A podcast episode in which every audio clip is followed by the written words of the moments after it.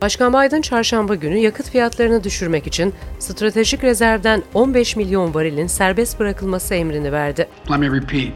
Gas prices have come down and they continue to come down again. Boston Üniversitesi bilim insanlarının COVID-19'un omikron varyantıyla orijinal Wuhan türünü birleştiren çalışması gözleri laboratuvar araştırmalarına çevirdi.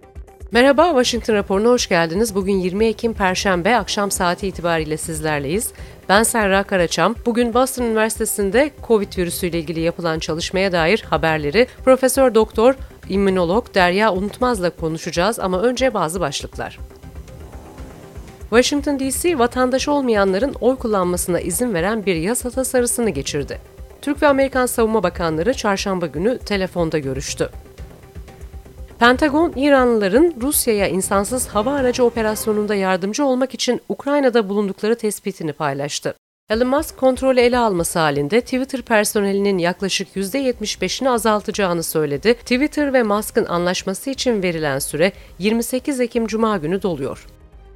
Washington Post'un araştırmasına göre çok sayıda general ve amiral de dahil olmak üzere 500'den fazla emekli Amerikan askeri personeli 2015'ten bu yana çoğunlukla insan hakları ihlalleri ve siyasi baskıyla bilinen ülkelerdeki hükümetlerden bu ülkeler lehine çalışmak kaydıyla kazançlı işler aldı. We have well established rules in terms of what uh, US citizens uh, and former DoD personnel are authorized and not authorized to do.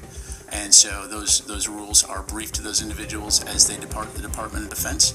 Suudi Arabistan'da 15 emekli Amerikan generali ve amiral 2016'dan beri Savunma Bakanlığı için ücretli danışman olarak çalıştı. Avustralya hükümeti birkaç eski üst düzey Amerikan donanması yetkilisine 10 milyon dolar değerinde danışmanlık anlaşmaları verdi. 6 emekli Pentagon askeri yetkilisine ait bir danışmanlık firması, büyük bir Amerikan hava üssüne ev sahipliği yapan Katar'la 23,5 milyon dolarlık bir sözleşme müzakere etti ancak teklif daha sonra düştü. The Jackson Laboratuvarı'nda Profesör, İmmünolojist Doktor Derya Unutmaz bizlerle birlikte COVID'in omikron varyantının tasarlanmış bir versiyonu üzerinde çalışma yapıldığına dair haberleri ve yeni varyant iddialarına dair son gelişmeleri konuşacağız. Hoş geldiniz. Hoş bulduk. Nasılsınız? Teşekkür ediyorum. Siz nasılsınız? Teşekkürler, iyiyim. Evet, Boston Üniversitesi'ndeki bilim adamlarına dair haber oldukça tartışıldı. Omikron kadar bulaşıcı yani aşırı derecede bulaşıcı ancak daha ölümcül yeni bir COVID virüsünün laboratuvar mühendisliğiyle araştırma amaçlı ve insanlığa aslında katkı sağlama hedefiyle yapılıp yapılamayacağını görmek üzere çalıştıklarına dair haberleri okuduk. Nasıl yorumluyorsunuz? E, maalesef bu haberler e, çok e, abartmalı ve e, gerçek değil. E, şöyle gerçek değil. Bu bilim insanlarının bir kaymerik virüs dediğimiz yani aslında orijinal Wuhan'dan ilk çıkmış olan koronavirüsüyle en son omikron virüsünün iki parçasını birleştirmeleri sonucunda yapılan bir deney. Fakat medyaya yansıdığı gibi bir durum söz konusu değil. Yani daha ölümcül bir virüs yaratıldığı veyahut da işte bunun yeni bir pandemiye yol açacağı şeklindeki haberler e, değil. E, sebebini şimdi açıklayayım. Buradaki amaç şuydu. Şu anda biliyorsunuz omikron varyantı var ve omikron varyantının en fazla değişen kısmı yüzeyindeki o anahtar kısmı dediğimiz spike proteini. Bu orijinal virüse göre yaklaşık 30-32 tane mutasyonu var ve bu sayede bu virüs çok daha bulaşıcı ve bildiğimiz gibi antikorlardan da belli bir miktar kaçıyor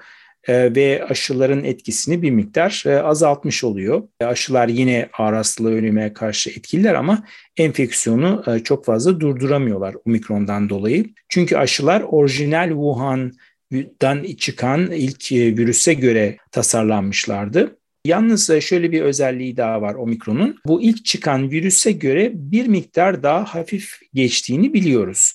Yani e, aşı olmamış kişilerde bile bir tık daha az ağır hastalığa veya ölüme sebebiyet veriyor. Bunun da büyük bir ihtimalle sebebi virüs akciğerlerdeki bazı hücrelere çok iyi giremiyor.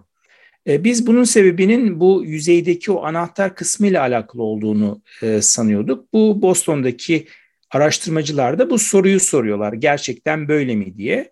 Omikron'un bu yüzeyindeki o anahtar kısmını alıp orijinal virüsün diğer kısımlarıyla birleştiriyorlar. Zaten bu doğada da olabilecek bir şey. Aslında delta ile orijinal yine virüsle e, böyle bir durum olmuştu. Geçen yıl haberlerde bile çıktı ama bu virüs yayılmadı örneğin. Ve e, bunu e, bir farede, bir fare modelinde deniyorlar. İşte en büyük sorun da orada çıkıyor aslında.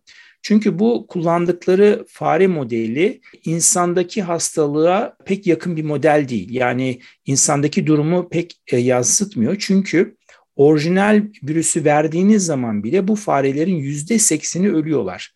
Yani insanda böyle bir durum söz konusu değil. En kötü zamanında bile yüzde bir civarında ölümcül bir e, virüstü bu. Omikron ki bir miktar daha hafifti. Ve e, omikronla test ettikleri zaman bu farede çok daha az yüzde on civarında ölümcül olduğunu görüyorlar. İkisini birleştirdikleri zaman da işte yüzde seksene biraz daha yakın oluyor. Yani orijinal virüs ne kadar öldürücüyse bu farelerde bu yaptıkları, birleştirdikleri virüs de e, ona yakın hatta ondan bir tık daha az daha ölümcül. Ama dediğim gibi yani bu fareler e, iyi bir model değil. Çünkü iyi bir model olsalar insandaki gibi bekleriz. Yani yüzde bir, yüzde iki en fazla ölümcül olmasını bekleriz.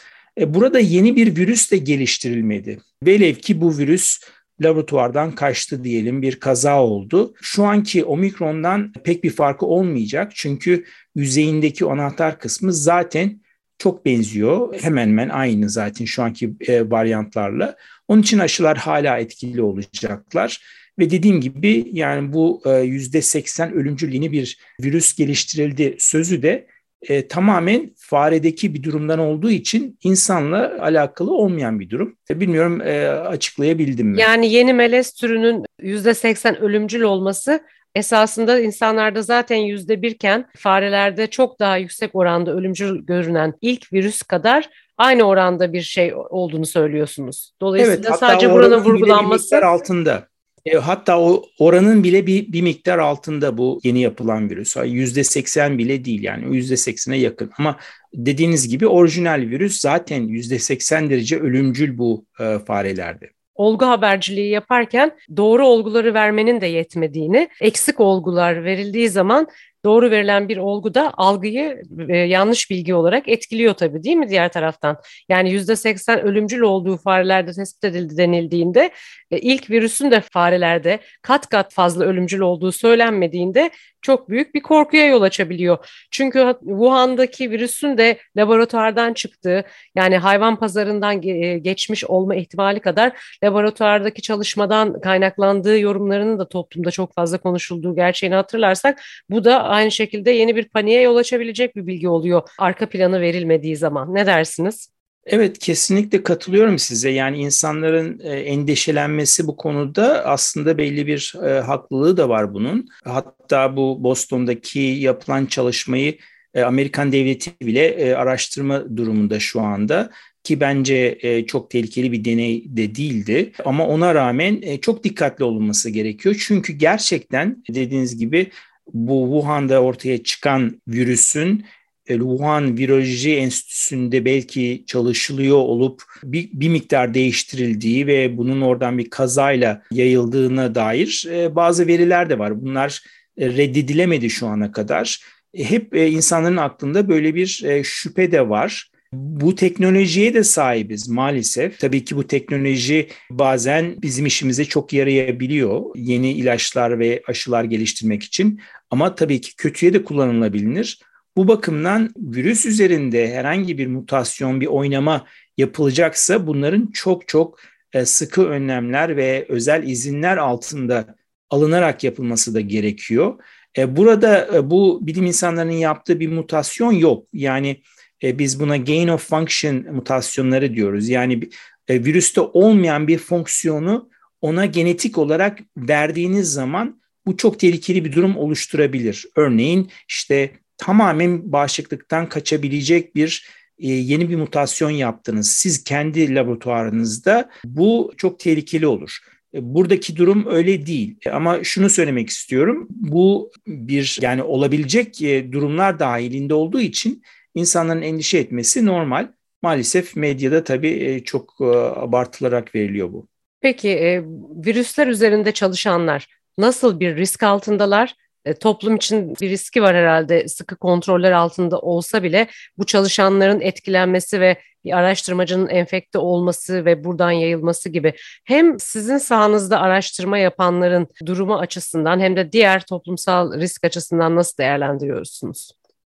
Ee, eğer dediğim gibi yeni bir virüs, genetiği modifiye edilmiş bir virüs e, yapılmaya çalışılıyorsa e, tabii ki bu e, çok önemli bir tehlike olur. E, bunu çok özel laboratuvarlarda BSL-3 hatta BSL-4 dediğimiz en üst düzeydeki laboratuvarda yapılması gerekir.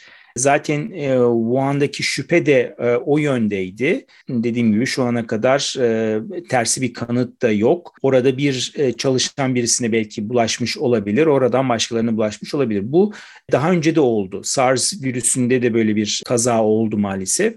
Ebola'da da galiba evet, evet Ebola'da da oldu. Bu e, olabiliyor. Yani e, ne kadar önlem bile alsanız.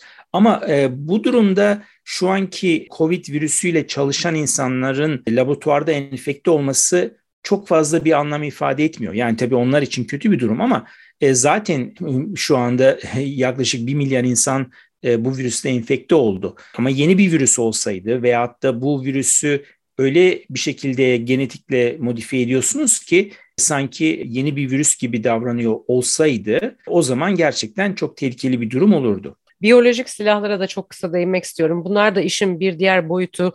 Bunları kontrol altında tutmak kolay mı ve uluslararası anlaşmalar, düzenlemeler ne kadar kontrol sağlayabilecek durumda uygulanıyor sizce belli ülkelere karşı özellikle? E, açıkçası bu beni en çok endişelendiren durumlardan bir tanesi. Çünkü biyolojik silah olarak yapılan çalışmaları biz bilmiyoruz. Yani bunlar tabii ki normal laboratuvarlarda yapılmıyor. Gizli ortamlarda yapılabilir. Hangi ülkede ne, ne tip bir çalışma yapıldığından hiçbir haberimiz olmuyor. E, ve bunlara karşı da hazırlıklı değiliz. E, ki bu tip biyolojik çalışmalar, biyolojik silahlar daha önce geliştirildi. E, bunların çoğu yasaklanmış olmasına rağmen yine de bazı ülkelerin stoklarında büyük bir ihtimalle var. Örneğin antraks e, bakterisi bir e, silah haline bir getirildi, biyolojik silah haline. Başka bakteriler, virüsler de bu şekilde. Bu bakımdan bu tabii ki çok önemli bir konu. Yani uluslararası kurumların bunu çok iyi denetlemesi lazım. Benim tabii ki konumun dışında nasıl bir denetleme yapılabilir bilmiyorum ama maalesef e, elimizde dediğim gibi bu teknoloji mevcut. Yani bu virüsleri bilgimiz de arttıkça e, istediğimiz gibi manipüle edip belki yakın bir gelecekte tamamen sentetik virüsler geliştirme noktasına da gelmiş olacağız. Bu bakımdan e, tabii ki bu endişe verici bir durum. Çünkü kimyasal silahtan daha zor tespit etmek bu saldırıyı yapanı virüs ve salgın şeklinde ilerlediği için herhalde. Peki bu biraz da savunma alanına herhalde giriyor ve istihbarat alanına siz de söylediğiniz gibi Boston'daki araştırmayı da istihbarat çerçevesinde Amerika'da şu an ele almak durumunda kaldı. Son olarak Trump yönetimi döneminde CDC'ye baskılara dair de bazı iddialar bu hafta kamuoyuna yansıdı. Bu konuda neler söylersiniz? Yani verilerin siyasi açıdan bir düzenlemeye tabi tutulması ve e, yönetimler tarafından baskı altına alınmasına dair e, nasıl görüyorsunuz? Bence e, tabii ki bir durum değil. Yani burada şeffaflık çok çok önemli. E, pandeminin başında gerçekten sadece Amerika Birleşik Devletleri'nde değil birçok ülkede e, yeterince şeffaf bir durum e, olmadı. Tabii insanların kafası da çok e, karıştı bu durumdan dolayı. E, ne tip bir baskı yapıldığını tabii detaylarını bilmiyorum ama e, belki de hafife alınması, e, işte kapanmaların olmaması için e, bazı baskılar yapılmış olabilir. E, bunlar tabii ki topluma çok zarar veren durumlar. Gerçekleri olduğu gibi anlatmak gerekiyor. Ki Amerika'da CDC'nin görevi bu zaten.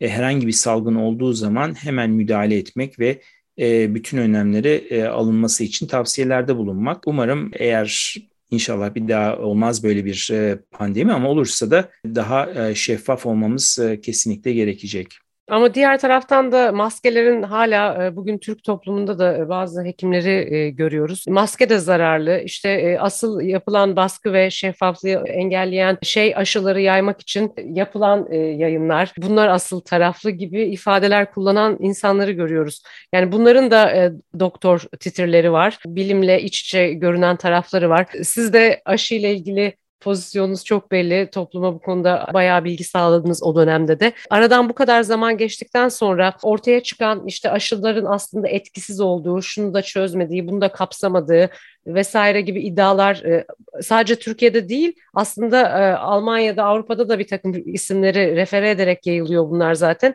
Bunlara dair son olarak ne söylersiniz? İnsanların yeni dozları almaya başladığı şu günlerde özellikle. Açıkçası bence şu anda insanlığın e, en büyük karşılaştığı en büyük tehlike dezenformasyon. Yani bu dezenformasyon bilimde de var. İşte şu anda konuştuğumuz konu da böyle.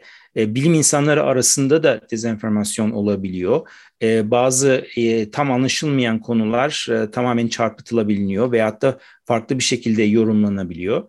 E, birincisi bu, ikincisi de bence e, yine biraz önce konuştuğumuz gibi devletler, kurumlar yeterince şeffaf olamadılar ve insanların aklında çeşitli şüpheler oluştu. E, ilk başta maske gerekli değil e, bile dendi. E, sonra takın dendi. Sonra tekrar takmayın dendi. E, insanlar e, tabii ki bazı kişiler doğal olarak e, şüphe içine düşüyorlar ve bundan e, faydalanan e, bazı pop, popülist e, maddi olarak da faydalanan insanlar ortaya hemen çıkıyor. Amerika'da örneğin e, bu dezenformasyonları yayan ilk 12 kişi tespit edilmiş ve bunların geç, geçen yıllık geliri 100 milyon doların üzerinde. İşte çeşitli bitkisel e, supplementlar gibi şeyler, kitaplar vesaire satıyorlar.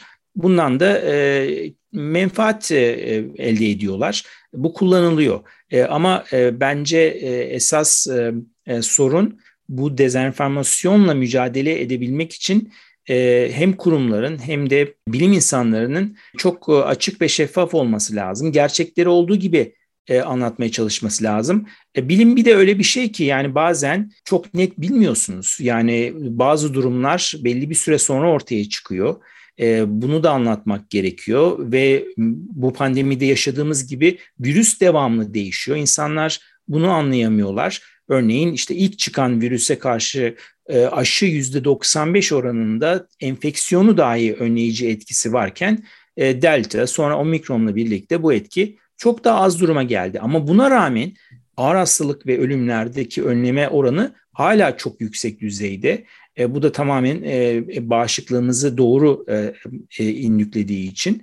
Tabi bunları e, anlatmak gerekiyor maalesef çünkü e, bu gibi veriler yüzeysel olarak kullanılıyor. İşte aşılar artık etkisiz e, denebiliyor veyahut da işte bu hikayede olduğu gibi yüzde seksen ölümcül virüs yapıldı deniyor. Bu gibi detayları maalesef işte insanlara anlatmak gerekiyor. Nasıl büyük bir mücadele yapılabilir açıkçası bilemiyorum ama bu dezenformasyon gerçekten insan sağlığı için çok çok çok tehlikeli. Peki çok teşekkür ediyoruz. Ee, dezenformasyon e, Türkiye'de bugünlerde pek çok başka açıdan da tartışılıyor ama bir taraftan da önlemek de gerekiyor. Yani ne şekilde uygulanacağı aslında herhalde önemli bütün getirilen düzenlemelerin ve ne şekilde e, yargı tarafından takip edileceği, nereden bakıldığı diyelim. E, kıymetli vaktiniz için çok teşekkür ediyorum.